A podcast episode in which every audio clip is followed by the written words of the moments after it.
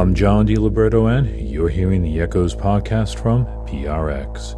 Years ago, I came up with the term ambient chamber music, and it was because of the musician Kevin Keller. He wasn't the first one to use classical motifs and instruments along with electronic atmospheres, but he was the first one where it felt like a movement was taking place. Since then, Kevin has been on Echoes several times, played live several times, and has had a few CD of the Month picks, including his new album, Shimmer. I got together with Kevin to talk about his crowdsourced music.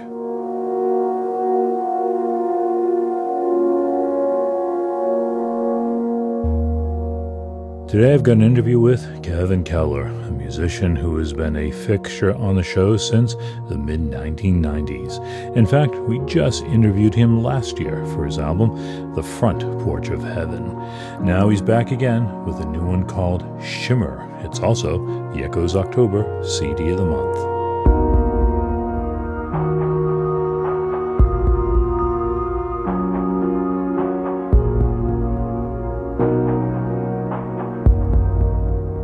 I think of Kevin Keller as a pure artist, someone working in his garret, forging his music on his own terms. That's one reason why the pandemic, ironically, has been good for him. I'll have to be honest and say that the pandemic has been very good for me creatively. I mean, I basically produced two records in a year, you know, which I don't normally do it that quickly because Front Porch of Heaven just came out a year ago and was at least the second half of that record was written during lockdown.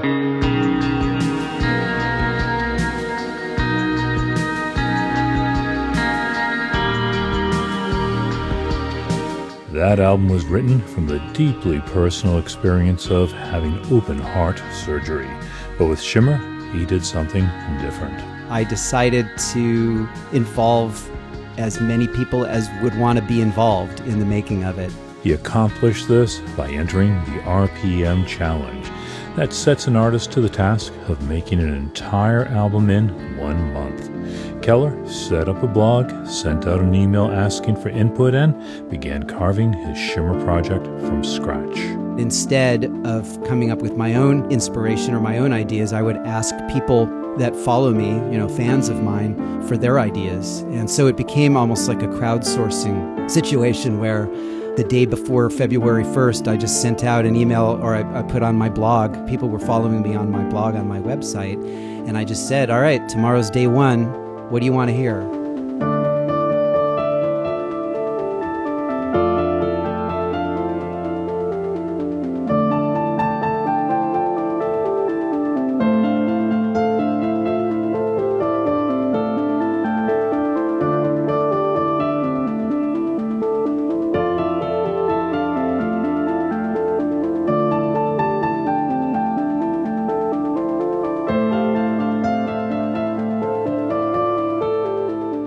Keller posted on his blog every day of last February and also put up the demos of music he was working on. Yeah, so then I was just writing two minutes of music every day. And at the end of the day, I would post them on my SoundCloud page and with a link on my blog and ask people, you know, well, what do you think? Where should we take this next? And the album proceeded in that way for the next 28 days until it was done.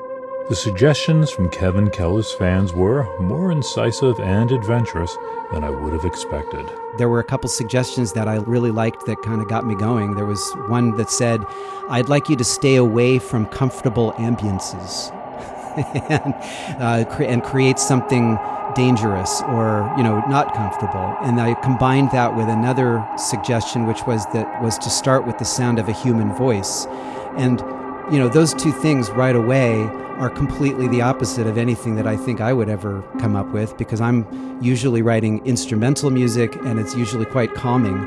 So to start a track with distorted human voices, that was what sort of set the tone for the whole project. And that became, that piece that I'm talking about became the title track called Shimmer.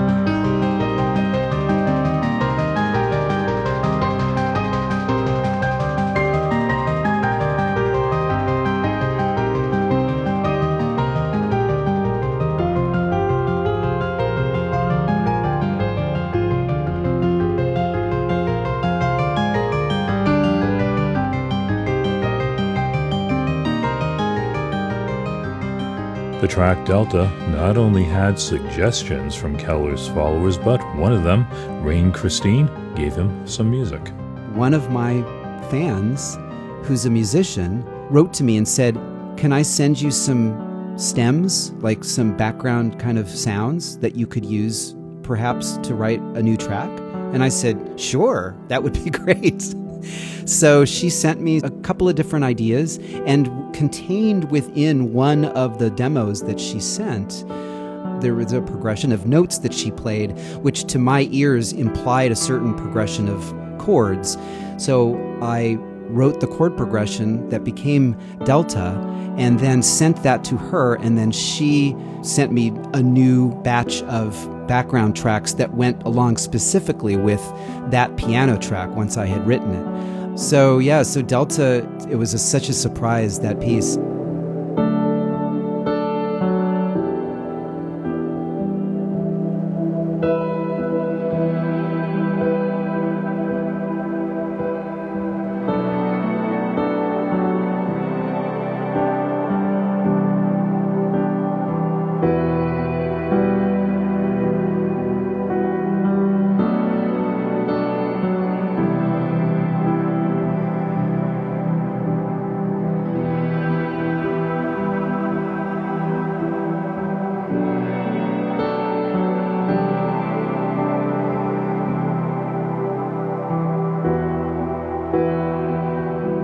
His fans also drove Keller to his most energetic piece ever, the opening track, Orchards. Yeah, this one person on the blog who um, I, will have to give him a lot of credit for even for that opening track, Orchards, for that even to have existed because he said to me in a blog post, he said, I'd like to hear a piece of music that's all about excitement.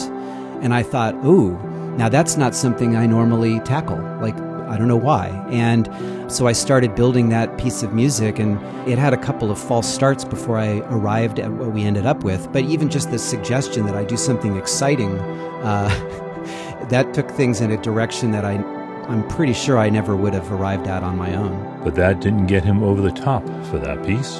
For that, he turned to Brian Eno's Oblique Strategies. That's a series of cards that you pull in moments of creative impasse. They say things like disconnect from desire, or turn it upside down, or work at a different speed, or perhaps more enigmatically, repetition is a form of change. Keller got this one. Discover the recipes you're using and abandon them. Right. And that card was pulled after I had spent the entire morning creating a completely different piece of music that didn't work at all. It was exciting, but it just didn't cut the mustard for me. So I pulled that card, and so I basically, that inspired me to just start over again. So I started back at zero with just the only thing I kept was the tempo.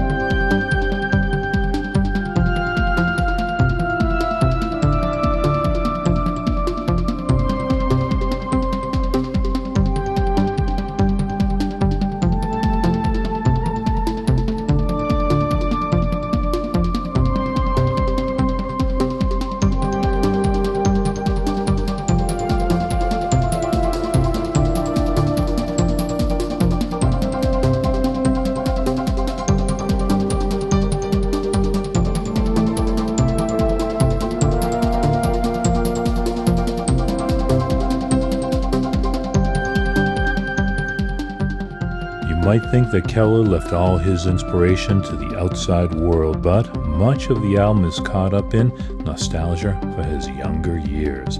That's the case with the track Orchards. So much of this music, for whatever reason, brought me back to a very, very specific time in my life, to about 1985.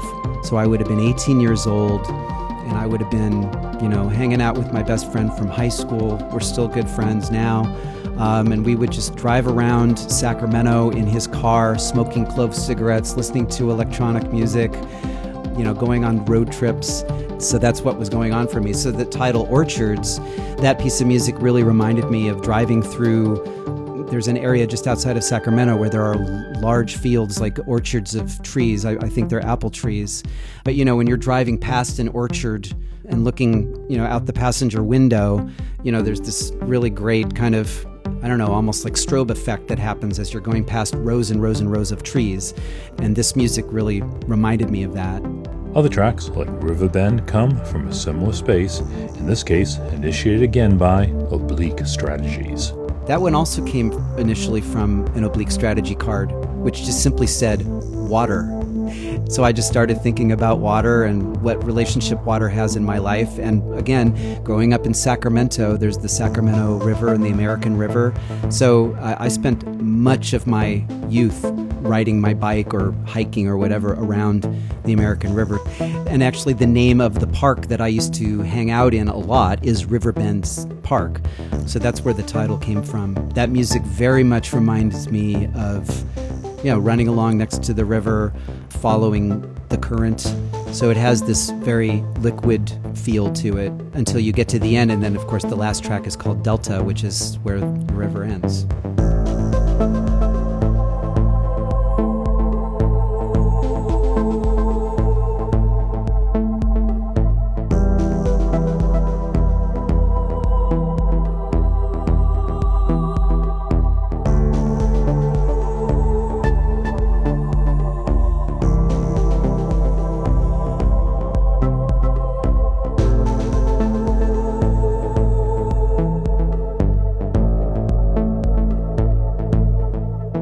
The sound of Shimmer is also drawn from his early years growing up on the electronic music of Tangerine Dream and Vangelis. What I ended up doing was I recreated essentially the studio that I had when I was that age. In 1985, that was the year that I bought my Juno 106 synthesizer, and my bedroom at the time was that synthesizer and an upright piano and an electric guitar and a drum machine. It was a Roland drum machine. So the only new sound here is the Moog, which I never had at the time. And so basically, I'm recreating the sound of my studio from 1985. And in fact, some of the patches that I used from my Juno were patches that I created in 1985 that you know have just been in the memory of that synthesizer all this time.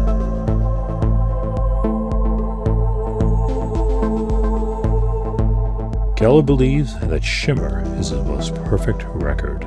I think because I didn't really have anything emotionally invested in it, in, in terms of some story I was trying to tell or something I was trying to say specifically. I think because I got out of my own way and had help from people that were outside the process, I think that really helped me come to that moment of really kind of achieving a sound that I feel like I've been trying to do this for 30 years and it finally worked.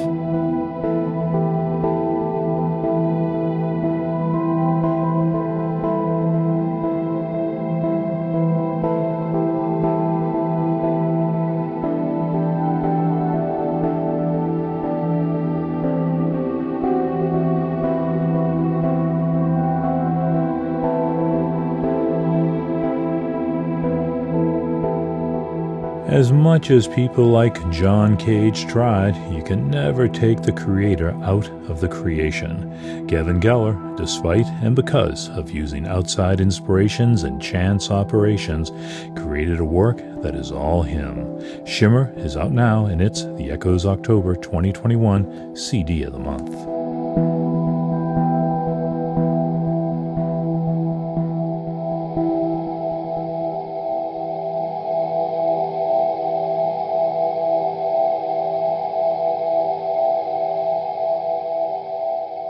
On the posting for this podcast, I've got a link to Kevin Keller's Shimmer. You'll find it at echoes.org. You can also read my review of Shimmer, Echoes October CD of the Month. And while you're at it, check out the Echoes CD of the Month Club because we pick great albums like this every month and send them to club members.